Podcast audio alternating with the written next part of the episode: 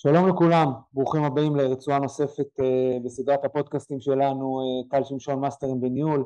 Uh, את האורח המיוחד שיש לי, לנו היום, את הזכות לארח, הכרתי אישית במסגרת הכנס השנתי באילת מטעם להב, ארגון העצמאים ובעלי העסקים בישראל, היה לי את הזכות להעביר שם את ההרצאה המרכזית השנה ושמעתי בקשב רב אותך, תכף אני אציג אותך מסודר, אה, את הזיקה שלך, את ההבנה שלך לעסקים קטנים בינוניים בפאנל שם, ומיד אמרתי, אני חייב להגיע למצב שאני יושב איתו אה, לשיחה, אז אה, ברוך הבא באופן רשמי חבר הכנסת ולדימיר בליאק, זכות גדולה שלי שלנו, וולקאם. שלום טל, תודה רבה. אז כמה עובדות על חבר הכנסת בליאק, יפה שנצלול לעולמות תוכן שאנחנו כל כך אוהבים לדבר איתם, עסקים קטנים, בינוניים, כלכלה, ובכלל החיים קצת טריקים עכשיו, אז אנחנו אני רוצה לשאול אותך כמה שאלות. אז כמה עובדות חבר הכנסת בליאק. קודם כל, אני ואתה ילידי 73, אה, זה 50 שנה למלחמה הארורה ההיא, והנה פגשה אותנו עוד מלחמה. אה, נולד בסיביר, ברית המועצות, אה, השתייכת בצעירותך לסגל נבחרות רוסיה בריצה. אני איש ספורט, אנחנו נדבר על זה הרבה שנים, והתחרית ב-400 ב-800 מטר. מי שלא יודע, 800 מטר זה הענף הכי קשה בריצות. נכון או לא? וניצחת, כן. אני משוויץ בך, בעשרות ריצה. גם כן. 400 לא קל, אבל 800 זה, זה, זה באמת, זה ספרינט ארוך, זה זוועה. זה ספרינט ארוך, זה זוועה, יפה אמרת. Uh, ב-88 עלית לישראל, ב-2005... ב-98. 98, מה אמרתי? אולי טעיתי. 98 עלית לישראל, 2005 הוסמכת כרואה חשבון, אז אתה ממש משלנו, מדבר את השפה שלנו. Uh, לא סתם זה קפץ לי באוזן אז באילת, איך אתה חי את העולם תוכן שלנו. ברמה הפוליטית מ-2012 חבר ביש עתיד אה, וכמובן עוד פעם עם הזיקה אלינו בין השאר שימשת כראש פורום אה, עצמאים אה, והעסקים הקטנים במפלגה ואחר כך היית חלק מהצוות שניסח ב-2016 את חוק הפנסיה לעצמאים שהיה פריצת ערך גדולה ואפילו הביאו את זה אחר כך כמובן לאישור בכנסת. ומינואר 21 ממש הלכת לוועדות הכלכלה, ועדות התשתיות הלאומיות והובלת את שדולת העסקים הקטנים והבינוניים בישראל, זה ממש חוד החנית בכנסת, כמובן עם עוד קולגות שתומכים בך בעולם הזה של, של עסקים קטנים ובינוניים. ולסיום הפתיחה בעלים של חשבון טוויטר מאוד מאוד חזק שמשפיע על המון אנשים. אז פעם שנייה וולקאם כיף שאתה איתנו. בוא נצלול לתוכן. כן תודה. בוא, בוא נצלול לתוכן. אתה יודע אנחנו ברוך השם משפיעים על המון המון עסקים בארץ גם לא מעט בחו"ל של ישראלים בעולם תוכן הזה ש, שאתה כל כך אה, מכיר היטב, אה, אה, של מה זה לעזאזל לנהל עסק ב, במדינת ישראל, אתה יודע, זו מדינה שכל שנתיים יש פה איזה משבר קטסטרופלי, גם ככה סחורות, עלות המכר יקר, קשה לגייס כוח אדם, בירוקרטיה, מיסוי, אז לפני שאנחנו מדברים על, ה, על הטראומה הגדולה של החודש וחצי האחרונים, התייחסות כללית שלך בכלל לנהל עסק במדינת ישראל, איך אתה רואה את זה? מה, מה הטירוף הזה? מורכב, אני קודם כל ניהלתי עסק במשך 15 שנה ולא רק ניהלתי עסק גם טיפלתי במאות עסקים באמת באלפי לקוחות לאורך השנים ועוד לפני שנכנסתי לכנסת אז קצת הספקתי לתפוס את תקופת הקורונה עם כל, עם כל המורכבויות גם. מבחינת העסק שלי וגם מבחינת העסקים של הלקוחות שלי ואיכשהו שרדנו את, את הקורונה, חלק מהקורונה שרדתי כעצמאי וחלק אחר כחבר כנסת, גם בהתחלה באופוזיציה ואז, בק, ואז בקואליציה, ועד שבעצם העסקים התחילו להתייצב עם כל, ה, עם כל המורכבויות של השנה האחרונה, שבעיקר המורכבויות הפוליטיות, אבל כמובן זה השפיע מאוד גם על המגזר העסקי, ואז פרצה המלחמה. לצערי, לצערנו, אה, וזו תקופה מאוד מאוד מורכבת ואני בקשר עם הלשכות וכמובן בחודש האחרון אה, במהלך אה, העבודה על החוק של הפיצויים, שלמרות שאני היום באופוזיציה אבל היה לי חלק לא מבוטל בניסוח החוק הזה ובהרחבה שלו ובאמת בשיתוף פעולה מלא עם, עם המגזר העסקי גם עם הלשכות וגם עם להב ושאר הארגונים והאיגודים. זה מורכב, ועכשיו זה מורכב שבעתיים, ואני תמיד בשגרה, אני תופס את התפקיד שלנו כנבחרי ציבור, כבעיקר, וזה נובע מהניסיון שלי כבעל עסק, כן? כמה שפחות להפריע. אם המדינה לא מפריעה, בדרך כלל בעלי עסקים יודעים להסתדר היטב.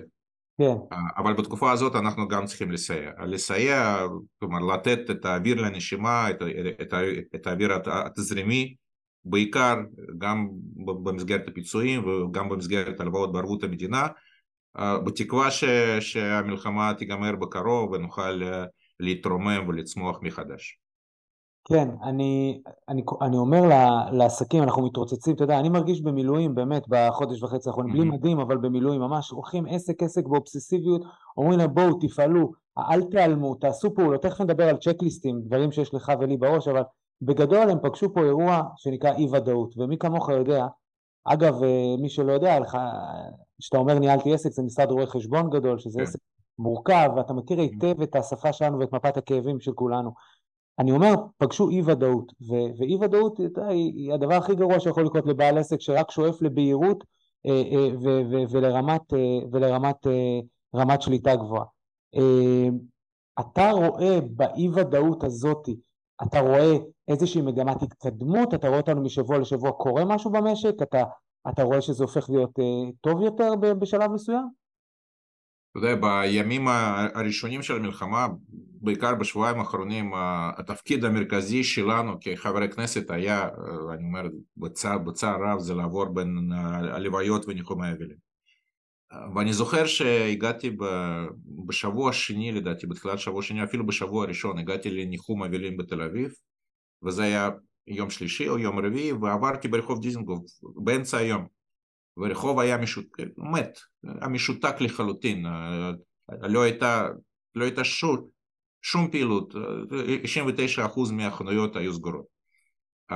עכשיו אין ספק שבשבועיים האחרונים אנחנו גם רואים את זה בנתונים של כרטיסי אשראי וגם בעין. אנשים חוזרים, כמובן גם הפסקת אש היא תורמת, אבל גם לפני כן. אנחנו איכשהו עושים את הדבר הכי נכון שיכול להיות אחרי, אחרי כל ההתגייסות הגדולה של כל המגזרים בשבועות הראשונים של מלחמה די בלית ברירה כי המדינה, המדינה נעלמה. אנשים חוזרים לעניינים ויוצאים מהבית וקונים ופותחים עסקים וזה התפקיד של, התפקיד של המגזר העסקי, התפקיד של האזרחים במאמץ המלחמתי. אה, מהרגע שהמדינה פחות או יותר מתאפסת על עצמה ומתחילה לטפל בבעיות התפקיד של, של האזרחים זה, זה לצאת הבוקר ולעבודה, איפה שזה אפשרי כמובן. Uh, ועדיין יש פגיעה מאוד מאוד קשה, אני, אני, אני לא מתעלם מזה ואני מסתובב המון ברחבי הארץ, גם בדרום, גם בצפון, מדבר עם, עם המפונים, זה משפיע. Uh, כרגע המתווה פיצויים מדבר על אוקטובר-נובמבר, אנחנו עוד יומיים נובמבר מס, uh, מסתיים. uh, ועדיין זה משפיע אבל אין ספק שיש התעוררות וההתעוררות הזאת אנחנו נעשה הכל כדי להמשיך אותה. כי היא, מאוד מאוד חשובה אנחנו אומרים ביחד ננצח אז ביחד זה גם בחזית וגם בור וגם בכנסת ואני אומר את זה גם כל הזמן לשרי ממשלה וכל הסיפור הזה של הכספים קואליציוניים והכל. ביחד זה ביחד.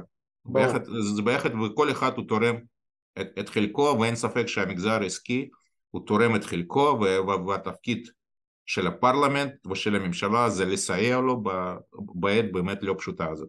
כן, יש, יש כל כך הרבה דברים שאני רוצה לשוחח איתך עליהם, אבל בוא, בוא נתחיל רגע, בוא כן. נתחיל בהתחלה. אני לא רוצה להיכנס לדיון פוליטי, אבל, אני, ואני אומר, אני אומר את זה בשמי, לא בשמך, אני אומר את זה בכל אולפן טלוויזיה שמזמינים אותי, בכל כנס, עם הלקוחות שלנו, אנחנו משפיעים על המון אנשים. אני אומר, כזה היעדר מנהיגות כלכלית לא נתקלתי בו מעולם, גם לא בקורונה, גם לא בימי הקורונה. ו- והיה פה פשוט חוסר תפקוד, עדיין אגב מאוד צולע לדעתי, חוסר תפקוד מהותי בכלל בכל ה engagement, בכל ההתערבבות הזאת עם מפת הכאבים של, של עסקים קטנים בינוניים. אה, אה, אתה מסתכל על זה מהצד, שוב אפילו בלי פוליטיקה אובייקטיבית, איך אתה מסביר את זה? איך אתה מסביר את ההיעלמות של המדינה במאני טיים הזה? אה, יש, אה, אני, אני חושב שיש שני מישורים שאני רוצה לציין ואיכשהו בקלות, ב, אני אשתדל לא להיכנס יותר, יותר מדי לוויכוחים הפוליטיים ועדיין כי זה חלק, מה, חלק מהסיבות. קודם כל באופן הכי ענייני וזה לא קשור בהכרח לממשלה הזאת או לממשלה ש, שלנו זה התחיל גם קודם. ראינו את זה גם בקורונה. בסוף יש מתודולוגיה של היערכות לחירום. יש אותה בממשלות ויש אותה במגזר, במגזר העסקי. המתודולוגיה היא ידועה, יש מספר מסוים של מצבי חירום, שזה מלחמה, סבב, רעידת אדמה ומגיפה, היית שואל אותי לפני שש שנים כשהייתי בדיון על היערכות לחירום ודיברנו על, על מגיפה, היית אומר לי על מה אתה מדבר, על איזה מגיפה, ממש, וידוע מה קרה. אז יש מתודולוגיה, היא, היא מיושמת במגזר העסקי, שנים רבות, פשוט היה לי חלק בזה גם בפעילות המקצועית שלי, והייתה אמורה להיות מיושמת גם ברמת המדינה, והקצו גם תקציבים. ויש רח"ל ויש כל מיני משרדי ממשלה שבסוף יש מצב חירום, אז יודעים מה לעשות. והמדינה פשוט, פשוט קרסה בשביעי באוקטובר. כמעט אף משרד ממשלתי לא הייתה לו תוכנית סדורה להיערכות לחירום. זו האמת, וזה בכלל לא פוליטי, כן? לא פוליטי. המדינה לא הייתה מוכנה, לא הייתה מוכנה לחירום, וזה המסקנה הכי חשובה, אחר כך היו ועדות חקירה, במבקר המדינה, כמובן תהיה ועדת חקירה ממלכתית שצריכה לבדוק גם את ההיבט הזה. איך הגענו למצב שהמדינה לא הייתה מוכנה ומה עושים בעיקר, כן? אתמול היה לנו דיון בוועדת הכספים על הגופים הרפואיים, על זק"א, על, mm-hmm. על, על איחוד ההצלה, מד"א ו, ושאר הגופים. ואמרתי כשאנחנו מדברים על התקצוב של הגופים האלה, אנחנו חייבים להסתכל על זה בפריזמה רחבה יותר של היערכות מדינת ישראל למצב חירום הבא, שזה לא יהיה על בסיס התנדבותי, שזה יפה שהמדינה מודעה לאזרחים וקוראת להם להתנדב, אבל זה לא אמור להיות כך. לא אמור להיות כך. ההתנדבות וההתגייסות היא צריכה לבוא כתוספת ולא כפעולה עיקרית, וזה מה שהיה פה בשבועות הראשונים וראינו את זה, אני ראיתי את זה בכל, בכל מקום, בחמ"ל של אחים לנשק, אתה יודע מה, אפילו לא, לא רק אחים לנשק, בכל מקום האזרחים התגייסו והמדינה נעלמה, וגם היום אתה צודק, יש משרדים שהתאוששו יותר מהר, משרד הפנים, משרד הרווחה, משרד הבריאות, ויש משרדים שעדיין לא מתפקדים, גם משרד האוצר ומשרד הכלכלה לא מרגישים אותו, ומשרד החינוך כמובן, ויש בעיות קשות מאוד עם החינוך. אז זה פעם אחת. ופעם שנייה, הדבר שקרה בשנה האחרונה. עכשיו, אני, אני אומר, אם אתם ממנים אנשים לא מתאימים ולא מוכשרים, לא ברמה אישית, כן, ברמה המקצועית, אנשים לא מתאימים לתפקידים כל כך משמעותיים, מה רציתם שיקרה? מה חשבתם שיקרה? וזאת התוצאה. זאת, זאת, זאת התוצאה, חוסר מוכנות מוחלט של המדינה למצב חירום, אולי זה נכון שהוא הכי קשה ב, מאז קום המדינה, זה נכון, אבל אנחנו חייבים להיות מוכנים בצורה מיטבית ולא היינו מוכנים אפילו ב-20%. כן. נכון. ואנחנו. חייבים, אחרי שננצח בעזרת השם במלחמה הזאת ונשיג את כל המטרות שלנו, אנחנו חייבים להיערך גם מבחינת תפקוד הממשלה, וגם מבחינת הניהול התקין, כי בסוף המינויים זה חלק מניהול תקין, להיות מוכנים למצב חירום הבא. כן. ואני אומר את זה בצער, כנראה יהיו לנו עוד, עוד מצבים כאלה. כן, מסכים איתך. אגב, עם ישראל התגלה בגדולתו, כולנו יודעים, ראינו את זה השכם והערב אה, בכל, מכל הבחינות. אתה יודע, זה מוביל אותי למקום שאני הולך ממש באובססיביות, תופס בעלי עסקים. אתה יודע, אני, אני, אני אחלוק איתך, זה לא משנה אם זה עסק קטן, בינוני, או גם קבוצות גדולות, של, של, של ווליומים גדולים.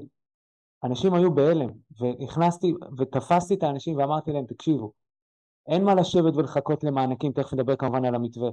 אם אין אני לי מי לי, אין מנהיגות כלכלית, אף אחד לא מבין את כאבי הבטן שלכם, תנו, תפעלו, תזוזו, תעשו את הפעולות, כי אחרת גם לא תיקחו את החלק היחסי שנשאר בביזנס עכשיו בשעת חירום, ובטח ובטח ביום של אחרי לא, לא תהיו פה.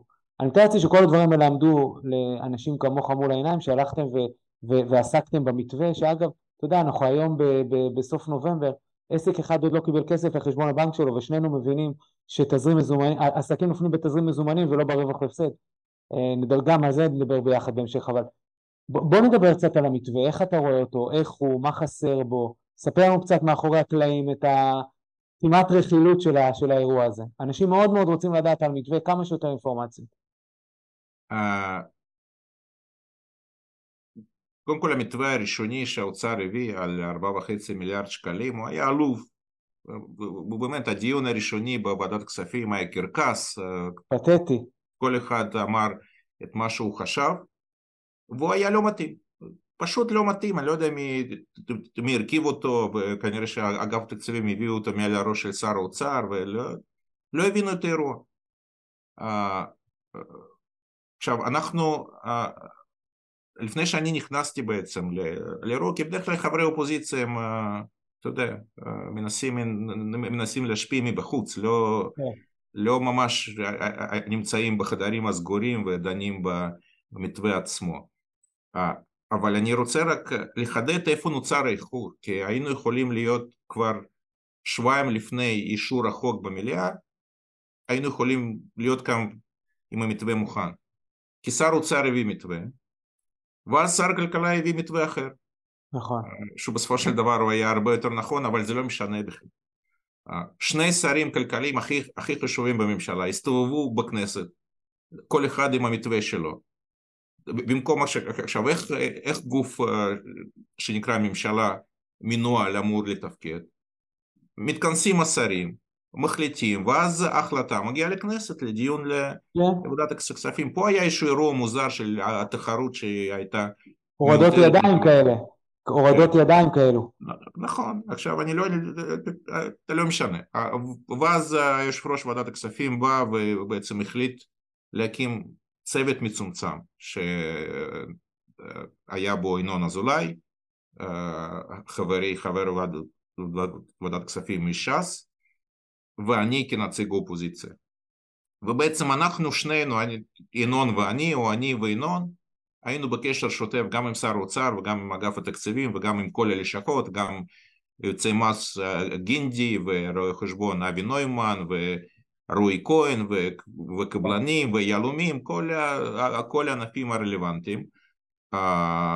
והצלחנו קודם כל להרחיב את המתווה באופן אני חושב שחסר תקדים כי היו לי כבר היה לי ניסיון גם בקדנציה הקודמת כמרכז הקואליציה בוועדה וגם לפני כן כבר חוויתי את האירועים האלה של אומיקרון ועוד לפני, הצלחנו הפעם להרחיב את המתווה מ-4.5 מיליארד שקל לכמעט 17 מיליארד שקל לאוקטובר-נובמבר, שזה הישג מאוד מאוד משמעותי. והייתה, אני חייב להגיד, עבודה מקצועית ועניינית, גם מבחינת האווירה וגם מבחינת העבודה עצמה, מאוד מאוד חיובית.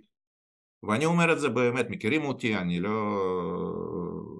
לא חוסך בביקורת אה, אה, שלי על הממשלה הזאת, אבל, אבל כאן התגייסתי באופן מלא, בלי, בלי להסס, כי הרגשתי שגם הידע המקצועי שלי פה וגם ההשפעה, שלי והניסיון שלי הם חשובים פה. Uh, אני, אני מבין שכל מתווה, ולא משנה איזה חוק, הוא לא נותן מענה של 100%, בטח בסיטואציה שנוצרה. אני כן חושב שהחוק שחוקק בסופו של דבר, בנסיבות העניין הוא נותן מענה סביר פלוס לנזק של בעלי עסקים, אני, אני רק אזכיר שיש בעצם שלוש רמות של פיצויים, הראשון זה 0.7 בדרום ו-0.9 בצפון, שזה כמעט פיצוי מלא של 100%, ומ-7 עד 40 בדרום ובצפון, בצפון יש את המתווה של של מחזורים, או של מחזורים ומסלול שכר, שזה בעצם המתווה של, שנולד כשלפיד היה שר האוצר בצוק איתן, mm-hmm. ו, ושאר הארץ, כלומר כל הארץ בתוך המתווה, כאשר התנאי סף ב, באזורים הגדולים, באזורים הרגילים, שזה 25% ירידה באוקטובר לעומת אוקטובר 22, כמובן יש כל מיני החרגות של עסקים שעובדים על בסיס מזומן ונפתחו ב-23, אנחנו לא ניכנס לכל ה... לכל הפרטים, אבל, אבל בגדול תנאי סף לכניסה למתווה זה 25% אוקטובר מול אוקטובר, או, או 12.5% של ספטמבר אוקטובר מול ספטמבר אוקטובר. דו-חודשי, כן, הדו-חודשי. Uh, אני חושב שזה, שוב, לא מלא, לא מקבלים פיצוי מלא וזה ברור לחלוטין, אבל ברוב הדוגמאות שראיתי ופנו אליי אנשים, זה נותן מענה סביר פלוס לפגיעה אפשרית בנסיבות העניין, ואני שמח שהצלחנו להגיע לתוצאה הזאת. גם אגב שינינו מאוד שזה לא היה בכלל, שינינו את תנאי החל"ת לשכירים, שבאמת לא הייתה שום הבנה באגף התקציבים שאנחנו באירוע, שר אוצר בשיחת הטלפון, באחת משיחות הטלפון שהייתה לנו, אני זוכר שהיה ביום שישי, אמר לי מה אתה רוצה, 20 אלף אנשים בחל"ת וחלק החוזרים וזה, עד שהחוק הגיע לכנסת היינו כבר באירוע של 60 אלף. ממש לא הבינו. את האירוע, כמו שאמרת, כן. לא הבינו את האירוע, ממש. נכון. אז אני חושב שדווקא כאן, עצם העובדה שבאתי מהמגזר העסקי, ותמיד, זה נכון שירון גינדי יש השפעה מאוד משמעותית בתהליכים האלה, ולרואה חשבון אבי נוימן ולרועי כהן ולכל, ה, ולכל השותפים שלנו, כן? אבל עצם, עצם העובדה שהוא יושב בוועדת הכספים רואה חשבון, ש... שמכיר את האירוע, שמכיר, את ה... שמכיר את איך זה עובד, כן? ו... ומה הבעיות של בעלי עסקים בהתמודדות מול רשות המיסים, ו... ברור. באגף התקציבים יושבים חבר'ה חבר מבריקים, אני מאוד אוהב אותם, אבל הם לא, הם לא מכירים את השטח. אתה יודע, באחד הדיונים הם אמרו, אני לא זוכר אם לך או, ל... או לרועי, הם אמרו, עם רועי דיברתי שבוע שעבר גם כן, שיחה כזאת מרתקת. הם אמרו, אבל אנחנו לא מבינים, 85% המדינה לא באזור לחימה, למה אתם לא עושים עסקים? אתה יודע, אתה שומע את זה, ואתה אומר, מה, מה אתה אומר? אתה מבין? זה, זה כמו, זה כמו שאני יכול, אני יכול לתת לך, אתה בדיוק אתמול היה דיון על אילת ועוד לא פתרנו את הבעיה. עכשיו, מה הייתה התפיסה לגבי אילת? שהעיר הכפילה את עצמה, קלטה עכשיו 60 אלף מפונים, עכשיו קצת פחות, אבל, אבל בשיא זה הגיע ל-60-70 אלף. ויש לך פתאום כוח צריכה מטורף, אנשים עכשיו מסתובבים בקניונים מפוצצים את השווקים. כן. הגעתי, הגעתי, הייתי פעמיים באילת, בפעם השנייה הגעתי לפני לדעתי שבועיים, כן, העיר, העיר משותקת, כלומר, עם כל הכבוד, אבל מפוני ניר עוז לא יוצאים עכשיו לקניות, לא יוצאים לקניות, יש להם uh, uh, לצערי הרב בעיות אחרות, אחרות לחלוטין, ויש כן. עוד מיליון דוגמאות כאלה שבמשרד האוצר לא, לא מבינים את השטח, לא מבינים את המגזר העסקי ומאוד חשוב שיש גם בכנסת וגם בוועדות הכנסת אנשים שכן משפיעים. ברור, מישהו כמוך ש... שמבין אותנו. תגיד, בוא נדבר קצת על הכספים הקואליציוניים. שוב, ננסה לא להתגלגל לאירוע הפוליטי שהוא הכי נדרש. לא, לא בא לי על זה, אני רוצה דווקא לטפל בעניין המקצועי. הרי, הרי ברור לכל בר דעת, עוד פעם אני אומר, גם לאנשים, תתרוממו קצת מעל הפוליטיקה, תסתכלו רגע בעין אה, אה, אתה יודע, אובייקטיבית. ברור לכל בר דעת שהכספים הקואליציוניים האלה לא ילכו למקומות אחרים שהיו יכולים ללכת ולעזור. יש פה מצב לחימה, יש פה עלויות מטורפות של לחימה, יש פה לעזור למשק, יש פה, אה, כתבתי לי פה מיליון ואחד דברים שהייתי עושה עם הכסף הזה, מיליון ואחד דברים. ובפועל זה כן עבר. מה, איך, איך, מה, לא למדנו כלום תגיד במדינה הזאת? איך אתה רואה את זה בתור, בתור מישהו שבפנים? קודם כל עוד לא, עוד לא עבר, היות מאבק בכנסת ונעשה הכל כן. כדי... אבל אתמול היה... העבירו הילוך מה שנקרא. עבר בממשלה, כן. כן. Uh, אני, אני אומר ביושר שהסיפור של הכספים קואליציוניים לא התחיל בממשלה הזאת. נכון. הוא היה גם, הוא היה, הוא היה גם בממשלה שלנו ועוד כמובן התחיל הרבה לפני. ואני גם, אגב, אמרתי גם בתקציב שלנו, בתקציב ממשלת השינוי שהעברנו בנובמבר 21, שאני לא אוהב את הדבר הזה. אני חושב באופן עקרוני שצריך לבטל את הכספים קואליציוניים, אם מדובר בכספים ראויים, למטרות ראויות, צריך להכניס את זה לבסיס התקציב ולהפסיק עם, המסחרה הזאת של הקואליציוני. אם כי בממשלה שלנו זה היה 2.1 ופה זה הגיע ל-14 מיליארד שקלים שזה באמת אירוע בלתי נתפס. עכשיו אנחנו במלחמה במלחמה אפשר להתווכח האם, האם משרד המורשת אה, אה, צריך להקים, להקים אותו, לא צריך להקים אותו, משרד המודיעין ומעמד האישה וכל המשרדים המיותרים האלה, שרק על זה אפשר לחסוך היום שני מיליארד שקלים. בזמן הרגיל אפשר להתווכח, אפשר, אפשר גם להתווכח על מערכת החינוך במדינת ישראל, האם זה ראוי אה, ליישם אופק חדש בעמותות של יהדות התורה וש"ס, האם עומדות נכון. בקריטריונים או לא, אני טוען שלא.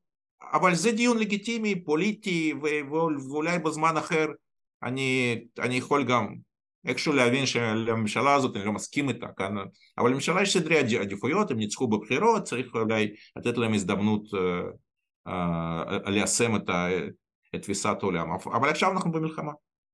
ובמלחמה כל שקל לתפיסה שלי הוא, הוא צריך לשרת את החזית בעורף, את מטרות המלחמה, כי אמרנו ביחד, ביחד ננצח, אז, אז ביחד זה גם ביחד במקרה הזה. Mm-hmm, נכון.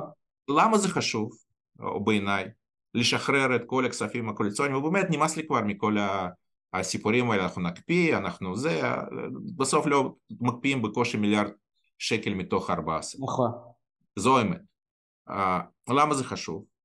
פעם אחת זה חשוב כי זה נכון. כי, כי הממשלה צריכה לשדר, לשדר לציבור שהתגייס באופן מופלא למאמץ המלחמתי. היא צריכה, לגייש, היא צריכה לשדר שהמלחמה זה לא עסק של הציבור, זה גם עסק של השרים, ושרים נכנסים לתחת לאלונקה.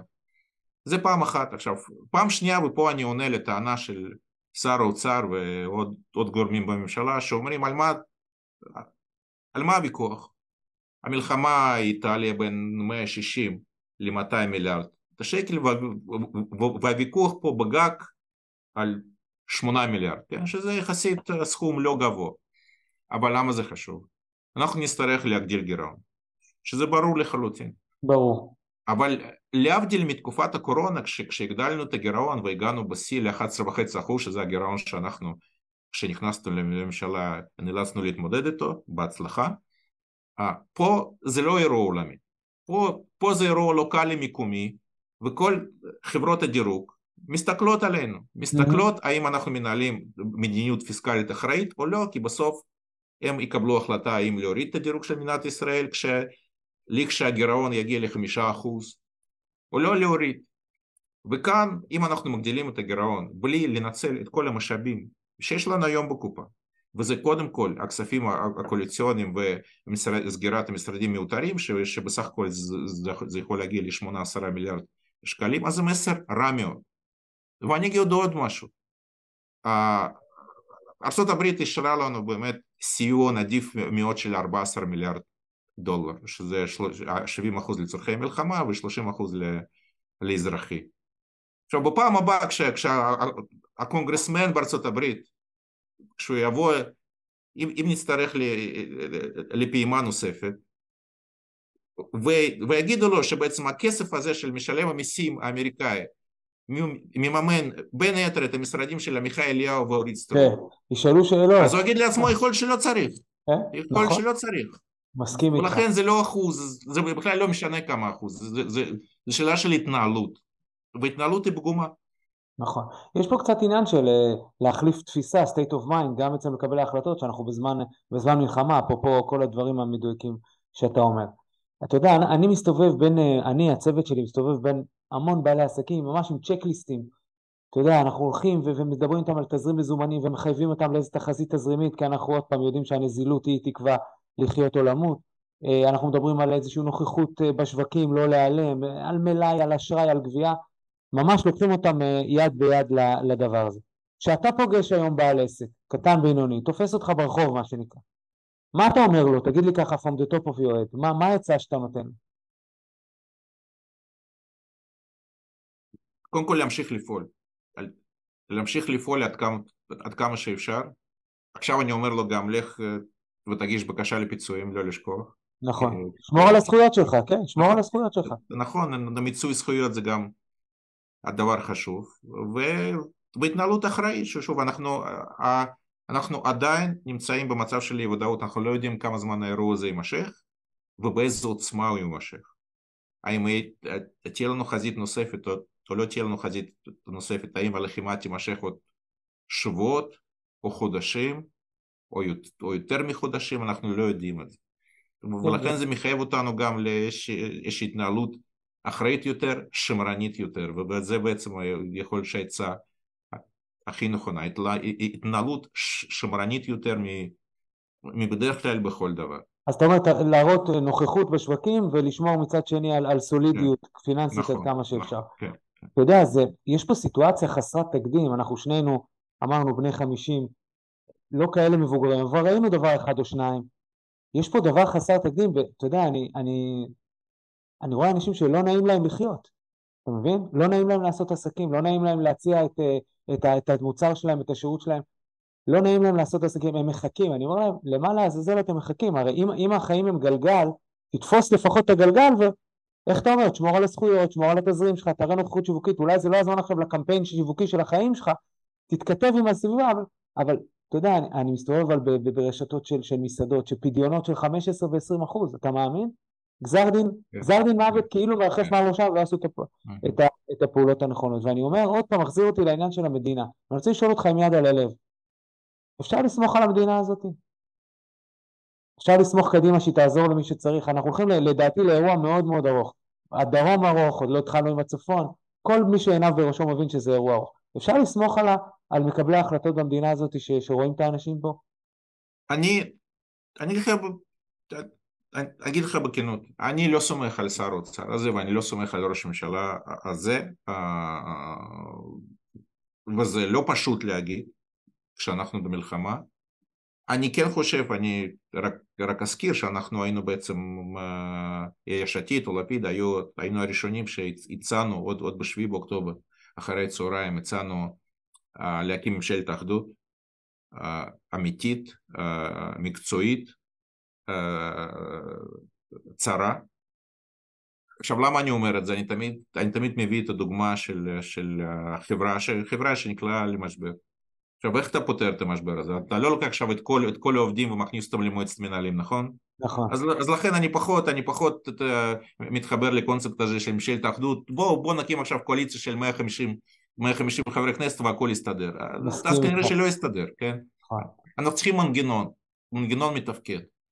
ולמה לא נכנסתי לממשלה? כי, כי סברנו, ואני חושב שאנחנו צדקנו, שהמנגנון שנוצר פה מנגנון ודאי בכלכלי-חברתי, הוא לא מתפקד. ושר האוצר הזה הוא לא, הוא לא מתאים לתפקיד בעת הזאת. עכשיו, אנחנו, ושוב, אני, אני, אני חושב שאני הוכחתי בוועדת הכספים ואני מוכיח כל יום. הגישה שלי מאוד מקצועית. איפה שצריך למתוח ביקורת, אני מותח ביקורת עד הסוף, אבל איפה שצריך על האזור אני נכנס לתחת, מתחת לאלונקה והוכחתי את זה בחוק הפיצויים ואני אוכיח את זה שוב במידת, במידת הצורך. אבל אני כן חושב ש, שהעם הזה, האזרחים האלה ש, שאני פוגש אותם כל יום, הם ראויים לממשלה יותר טובה ויותר מתפקדת. כן. וכן, אפשר, אפשר להגיד את זה גם בעת המלחמה, אין בזה, אין בזה שום דבר פסול. כן, כן, בעיקר לאור מה שקרה פה בחודשיים האחרונים. ואתה חושב שהמתווה הזה, הרי הוא, כמו שציינת, הוא, הוא חוקק לנובמבר-דצמבר, אם אני מדייק, כן. נכון? אתה חושב שילחצו... לאוקטובר-נובמבר. אה, סליחה, אוקטובר-נובמבר. אתה חושב שילחצו על כפתור הערכה של הדבר הזה, או שיהיה פה איזשהו שינוי, שדרוג? יהיה מאבק, אה, כי כן? יבואו מאגף התקציבים ו... ויפרסו מולנו הנתונים של כרטיסי אשראי ויגידו ש... בעצם הפעילות הכלכלית היא כבר ברמה אחרת, לכן אני לא רוצה, לא רוצה להתחייב כרגע, כי שוב, אני, אתה יודע, אני באופוזיציה, הכי קל לי להגיד עכשיו, בואו, תחלקו עכשיו וולבו לכל, לכל אזרח, אבל בסוף כסף זה, משאב מוגבל ואנחנו נבחרי ציבור וזה לא כסף שלנו, אנחנו צריכים להתייחס אליו בצורה אחראית, אחראית ורצינית, אבל אם אנחנו נראה גם בשבוע הבא, כן? לפי הנתונים ולפי הדעה המקצועית של הלשכות, שאני באמת, אני מקשיב לשטח. אני מקשיב לשטח כי אני יושב פה עכשיו בלשכה, כן? אני לא תמיד יודע הכל, כן? כי יש לי, יש לי ועדות פה, ולפעמים אני, אני יוצא לשטח המון, אבל שוב, אני לא, חי, לא חי אותו במאה אחוז. Uh, ואם אנחנו נראה ש, שצריך להמשיך אותו, אז צריך להמשיך אותו, אני בטוח אגב שצריך להמשיך אותו, אני לא יודע אם זה אמור לעלות אותו סכום, 8-8.5 מיליארד שקל בחודש. אבל כן, אבל כן נצטרך, נצטרך לתת פתרון uh, לכל הענפים, ובאמת במתווה הזה הרי יש בו מענה גם לחקלאות וגם ליהלומנים וגם לקבלנים ולכל, גם לעמותות אגב, שזה אירוע נפרד, וככל שהלחימה תימשך גם בחודש דצמבר, אז אין ספק שהמדינה יצטרך uh, אה, להכניס את היד לכיס, שוב. ועוד רגע ניגש קצת לסיכומים ואופטימיות, אבל תגיד לפני, יורידו את הריבית, אתה חושב? הרי זה יושב לאנשים פה כאבן ריחיים על הצוואר, מה, איך, מה ההתייחסות שלך לזה? אני לא, אני לא חשבתי שצריך להוריד, היה צריך להוריד את הריבית גם החודש וגם החודש שעבר, אבל, אבל אם אנחנו נראה את הנתונים של האינפלציה ב, כן. בשבועיים הקרובים ונראה שאין שם איזושהי קטסטרופה, אבל כן, יהיה מקום להוריד לפחות, לפחות רבע אחוז, אני חושב שנגיד גם יעשה את זה. כי אנשים אומרים לי, תשמע טל, אתה אומר לנו להיות נזילים ואנחנו עושים את התחזיות ואז אנחנו צריכים ללכת לקנות כסף אבל תשמע, זה לא כמו ששלחת אותנו בימי הקורונה לסביבת ריבית אפס. בואנה, היום זה פריים פלוס כן, אחד וחצי, כן, זה כן. שמונה אחוז. אתה מבין, הפידבק הוא קשה. כן, אנחנו כן, אנחנו כן, חשוב לי לציין פה, אנחנו כן בדיון האחרון אה, בהלוואות בערבות המדינה, אה, אנחנו, ביק... אנחנו בעצם ביקשנו, דרשנו מהבנקים להוריד את הריבית על ההלוואות, שהוא יהיה פריים אה, מינוס ולא פריים פלוס. אוקיי, אז, אז הם אמורים להחזיר לנו תשובה ואנחנו נתעקש על זה. כי בנקים בסוף ירוויחו לא רע, ירוויחו לא רע בשנים האחרונות, והם צריכים להיכנס יותר מעבר לכל הקמפיינים היחצנים, זה הזמן, הם צריכים להיכנס לתחת לאלונקה ולהוריד את הריבית. אגב, אני שמעתי שלמרות שהריבית לא ירדה, הבנקים כבר הורידו, הורידו ריבית על הפקדונות. וגם כן. זה, גם בזה אנחנו נכון. נטפל. גם אני שמעתי על זה ממש אתמול שלשום. ואני גם אומר לך עם היד על הלב, בתור מי שמבין היטב איך מנהלים רווח והפסד, אני גם לא חוסך שבטם של העסקים, ואני אומר להם, חבר'ה, מי שלא יודע גם לעבוד, לעמוד בבומבה של חודשיים שלושה תזרימית, אז גם משהו בניהול השגרתי של העסק הוא, הוא, הוא קצת לוקה. אז אולי כן. גם קצת זמן לחשבון נפש, אתה מסכים? באיזשהו מובן. לגמרי, לגמרי. בכל, בכל משבר בסוף יש גם הזדמנות, אז, נכון. אז זמן גם לחשבון נפש וגם, וגם לגיבוש התוכנית פעולה לעתיד. נכון. אז בוא נאסוף את הדברים ככה לסיכום. אני אומר, אה, מה שלמה מאיתנו, שאמרו שברמה המנטלית אם אין אני לי מי לי, אנחנו חייבים אה, לדאוג לעצמנו. אה, שתיים, לנצל את הזכויות שלי. שלוש, בצ'קליסט העסקי שלי, להיות פעיל, להשמיע את קולי ולדאוג לתזרים מזומנים שלי. ואתה יודע, אם דיברנו על ספורט, זה מזכיר לי קצת אה, אה, את חוק שימור האנרגיה. שמרו על האנרגיה, זה אירוע ארוך, אה, תתכנן את הריצה, את הטמפו שלך בריצה, כי, כי זה ייקח זמן. ולנסות לשמור על אופטימיות ותקווה. מה אתה אומר לסיום לאנשים? קודם כל, אני חושב שיש לנו עם נפלא. וגם בעת הזאת אנחנו רואים את הערבות ההדדית ואת הרוח הישראלית ואת את המוסריות שלנו, כן, אפילו, אפילו באירוע השבת החטופים, שאני באמת, אני לא, לא מתבייש להגיד, אני כל, כל ערב אני בוכה מול, מול כן, המסך, כי ממש. עבורי, מכיוון שאני בקשר עם המשפחות, עבורי רץ, אביב, אוהד, רומי ושאר החבר'ה זה לא רק שמות ופנים, זה גם המשפחות וההורים והדמעות, באמת אני מאוד מאוד מחובר לנושא הזה, וזה גם זה גם העוצמה שלנו כחברה, ויש לנו עוצמות אדירות, ובסוף עם הממשלה אנחנו נסתדר. אה, ואנחנו כאן בכנסת, קודם כל הלשכה שלנו, אה, שלי היא פתוחה, אה, ותמיד אפשר לפנות אליי ואני אשתדל לעזור, ואנחנו נשתדל להפריע כמה משפחות ולעזור איפה שאפשר. חבר הכנסת בליאק, קודם כל נאחל לכוחות הביטחון שלנו הצלחה, שיחזרו אלינו בשלום, ולחטופים שלנו, פעימה אחרי פעימה, שנפגוש אותם, כמו שאמרת, ונחבק אותם, זה, זה אירוע מטלטל מאין כמוהו, ואני אומר עם יד על הלב, ואני ממש מודה לך כמי שמוביל ציבור לא קטן של אה, small medium business בישראל, אתה מבין אותנו ואתה עושה שם עבודה מעולה, זה חלק מהחוסן הלאומי של כולנו לעשות עסקים עכשיו, כי אם רצו משהו זה, זה לגמור אותנו ולהפסיק את הדבר האדיר הזה שקוראים לו מדינת ישראל. נכון. זאתי דעתי. אתה מסכים? נכון. לחלוטין. אז אני ממש ממש מודה לך. תודה אה, רבה. חכה כבר אה, להזדמנות הבאה להחליף דעות. תודה רבה, חבר הכנסת בליאק. תודה רבה. יישר כוח. תודה, כל טוב. כל טוב.